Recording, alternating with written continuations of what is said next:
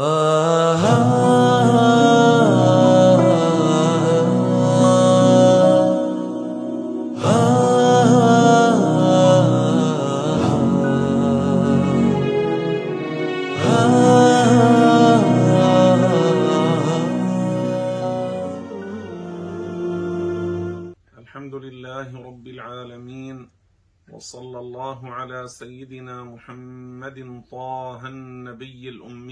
الامين العالي القدر العظيم الجاه وعلى آله وصحبه ومن والاه. وأشهد أن لا إله إلا الله وحده لا شريك له. وأشهد أن محمدا عبده ورسوله صلى الله عليه وعلى كل رسول أرسله. ورضي الله عن جميع الأولياء والصالحين. أما بعد إخواني وأخواتي في الله يقول الله سبحانه وتعالى في القرآن الكريم في مدح العلماء الأولياء قال الذي عنده علم من الكتاب. هذه الآية الكريمة يخبرنا الله فيها عن كرامة صاحب سليمان. عن كرامة هذا الولي الصالح الذي كان صديقا لنبي الله سليمان عليه السلام وكان قريبا له على قول بعض المفسرين وهو آصف ابن برخية. الله بماذا مدحه؟ قال الذي عنده علم من الكتاب وهو من الأولياء الصالحين. وهو من الأولياء الصالحين مدحه بالعلم وهو الذي أحضر عرش بلقيس من سبأ من اليمن إلى ديوان سليمان عليه السلام الذي كان في فلسطين أو في تدمر على قول بعض المؤرخين. لكن انظروا إلى هذا الشرف العظيم والكبير قال الذي عنده علم من الكتاب أي من ذلك الكتاب الذي كان في ذلك الزمن في زمن سليمان عليه السلام. مدحه بالعلم وكان وليا صالحا عاملا بعلمه. وهذا مما يؤكد شرف العلماء الأولياء الصلحاء. يا إخواني ويا أخواتي لا زلنا في الحديث عن هذا المرشد الولي الصالح مولانا الشيخ عبد الله الهرري رحمه الله رحمة واسعة. وفي مدح العلماء الأولياء ما جاء أيضا عن نبي الله عيسى المسيح عليه الصلاة والسلام. قال في مدح علماء أمة محمد الأتقياء. علماء حلماء بررة أتقياء من الفقه كأنهم أنبياء.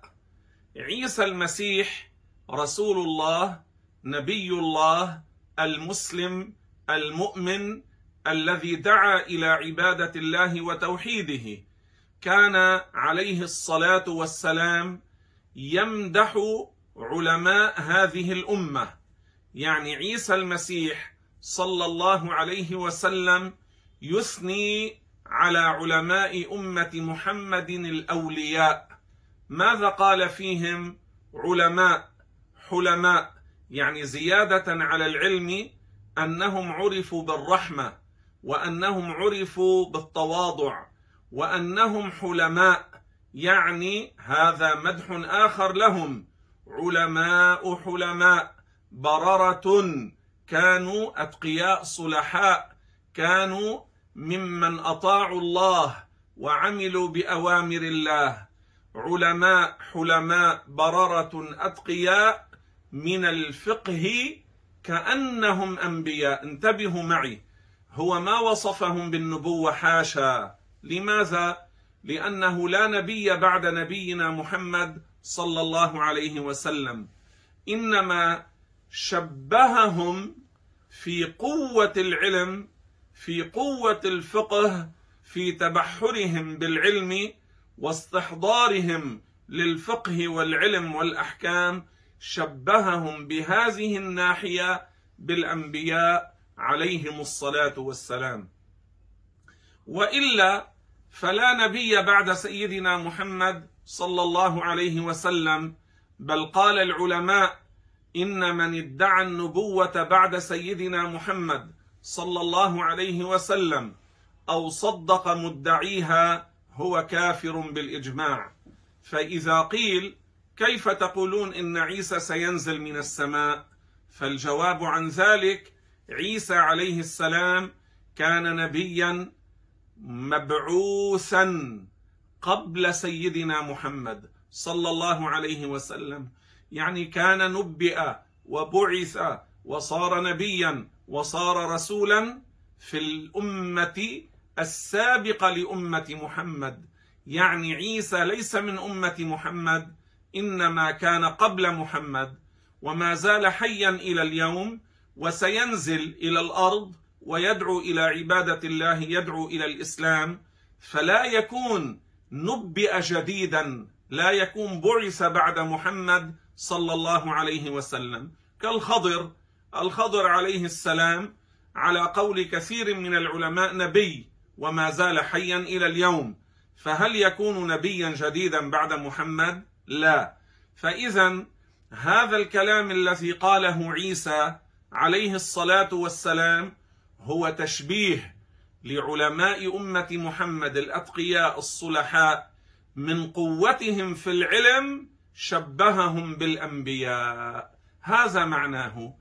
ومن هؤلاء العلماء الكبار الذين عرفوا بين الكبار والصغار عرفوا بين الناس مولانا المحدث الحافظ المجتهد المجدد الشيخ عبد الله الهرري رضي الله عنه الذي توفي في مثل هذا اليوم في الثاني من رمضان. هذا الإمام العالم الكبير الفقيه الصالح الزاهد الورع العابد مما سمعته عن المشايخ الكبار ومما رأيتهم يمدحونه ويثنون عليه ما حصل من الشيخ محمد سليم الرفاعي رضي الله عنه وأرضاه. من هذا الشيخ محمد سليم الرفاعي؟ يوجد قرية بين دمشق وبين حمص. بين دمشق وحمص يقال لها قارا. هذه بلدة معروفة ومشهورة على الطريق العام الذي يأتي من حمص إلى دمشق تصير إلى يمينه. والذي يذهب من دمشق إلى حمص تصير إلى يسار الطريق العام. وعند الطريق العام يرى هذا الاسم قارا. هذه المنطقة فيها أحد كبار الأولياء العلماء. أنا زرته ورأيته واجتمعت به وكان رضي الله عنه غاية في التواضع. غاية في الأدب. وكان رضي الله عنه وأرضاه من أجمل الناس الذين قد تراهم. وسمعت من شيخنا المحدث المرشد الهرري رحمه الله يقول عن الشيخ محمد سليم الرفاعي هذا. ماذا قال عنه؟ قال عنه هو في حسن معشره وتواضعه كأنه السيد الإمام الرفاعي الكبير. وقال شيخنا الهرري عن هذا السيد الجليل المبارك الصالح العالم الولي العالم محمد سليم الرفاعي. ماذا قال عنه أيضا؟ يعني شيخنا الهرري قال عنه قال ما رأيت رفاعيا كالشيخ محمد سليم الرفاعي في تواضعه. لما زرناه عندما زرته وكان معي آه، عدة أشخاص واحد من آل دمشقية وآخر من آل جبل الرابع أنا كنت أيضا معهم والرابع من آل صدقة كنا أربعة. هذا الشيخ محمد سليم الرفاعي وصلنا إليه بعد الفجر بعد صلاة الفجر. دخلنا إلى القرية وكنا في الشتاء. كان شتاء وثلج. القرية بيضاء من شدة سقوط الثلوج فيها وعليها. دخلنا سألنا عنه دخلنا المسجد فصلينا الفجر ثم سألنا عن منزل وبيت الشيخ محمد سليم الرفاعي رضي الله عنه وأرضاه. أرشدنا بعض الناس هناك إلى بيته. ذهبنا بيت كريم متواضع. دخلنا وكان رحمه الله قد أجريت له عملية جراحية. أجريت له عملية جراحية. سلمنا عرفته. قلت له أنا فلان وهؤلاء إخواني فلان وفلان وفلان. جئنا من بيروت نحن من تلامذة وطلاب الشيخ عبد الله الهرري.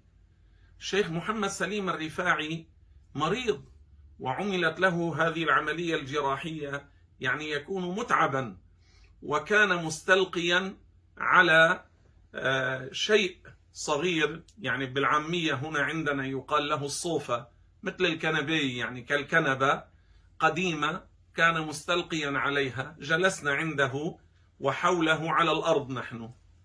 فبعدما استقر بنا المجلس رفعت القلنسوة التي كانت على رأسي وناولته إياها. قلت له بعد إذنكم لو سمحت لو قرأت لي عليها من أجل البركة. ماذا فعل رضي الله عنه؟ صار من شدة تواضعه يمر هذه القلنسوة على جرحه ويقول أنتم طلاب الشيخ عبد الله أنا أتبرك بكم أنتم. انظروا إلى شدة تواضعه إلى شدة أدبه وشدة حبه واحترامه لشيخنا. نحن طلبة نحن من نحن بالنسبة له أو بالنسبة لشيخنا رضي الله عنهما. يعني لو أردنا أن نقول مسلم أنا مسلم هؤلاء دخلوا معي يعني من عوام المسلمين فتنا نسلم عليه مريض ها رضي الله عنه نتبرك به نزوره ننتفع نستفيد لكن هو لا يعرفنا لا يعرفنا لا رأيناه ولا رآنا. لكن عندما علم أننا من تلامذة الشيخ عبد الله انظروا كيف تصرف. أنا لا يتبرك بي أنا من عوام الناس لكن هو لاعتقاده بشيخنا رضي الله عنه أمر القلنسوة على جرحه. ثم اسمعوا ماذا قال. قال كان قبل خمسين سنة عندنا في البلد أحد كبار الأولياء يبشرنا ويقول سيأتي رجل يمثل بلال الحبشي من الحبشة ويمثل في الحديث بدر الدين الحسني وكلنا يعرف من هو المحدث الإمام بدر الدين الحسني رحمه الله ورضي الله عنه. من كبار العلماء الأولياء المحدثين الفقهاء الصلحاء المتواضعين الزاهدين العابدين من أصحاب الكرامات هذا الشيخ بدر الدين الحسني أصله مغربي وكان في دمشق عائلته أهله أسرتهم نزلت إلى دمشق ونشأ هناك وكان له أيضا عائلة مشهورة وكبيرة حتى إن أحد أبنائه صار رئيسا للجمهورية السورية في وقت من الأوقات. على كل حال قال هذا الولي الذي كان في بلدهم في سوريا يبشرهم يعني يبشر الشيخ محمد سليم الرفاعي ومن معه ويقول لنا سيأتي رجل يمثل بلال الحبشي من الحبشة وفي الحديث يمثل بدر بدر الدين الحسني وفي الحديث يمثل آه، الشيخ المحدث بدر الدين الحسني. قال لنا هذا الشيخ محمد سليم رضي الله عنه قال نحن نتساءل نقول من هو هذا الرجل الذي سيأتي من الحبشة؟ قال عندما جاء الشيخ عبد الله الهرري الحبشي من الحبشة والتقينا به واجتمعنا به ورآه العلماء وعرفنا قدره في الحديث والعلم وفي تبحره وتمكنه وصار له صيت واسع قال عرفنا أنه هو المقصود وهو المعني بهذه البشارة بهذه البشارة. انظروا ماذا قال أحد كبار الأولياء كان يبشرهم بمجيء الشيخ عبد الله الحبشي قبل خمسين سنة. طيب نحن لو أردنا نعمل عملية حسابية سريعة يعني مثلا هذا الكلام متى؟ أنا بال 86 كنت عنده. يعني بال 86 عم بيقول لي قبل 50 سنة. يعني منذ كم كان بعض الأولياء يبشرهم بمجيء الشيخ عبد الله الحبشي إلى بلاد الشام.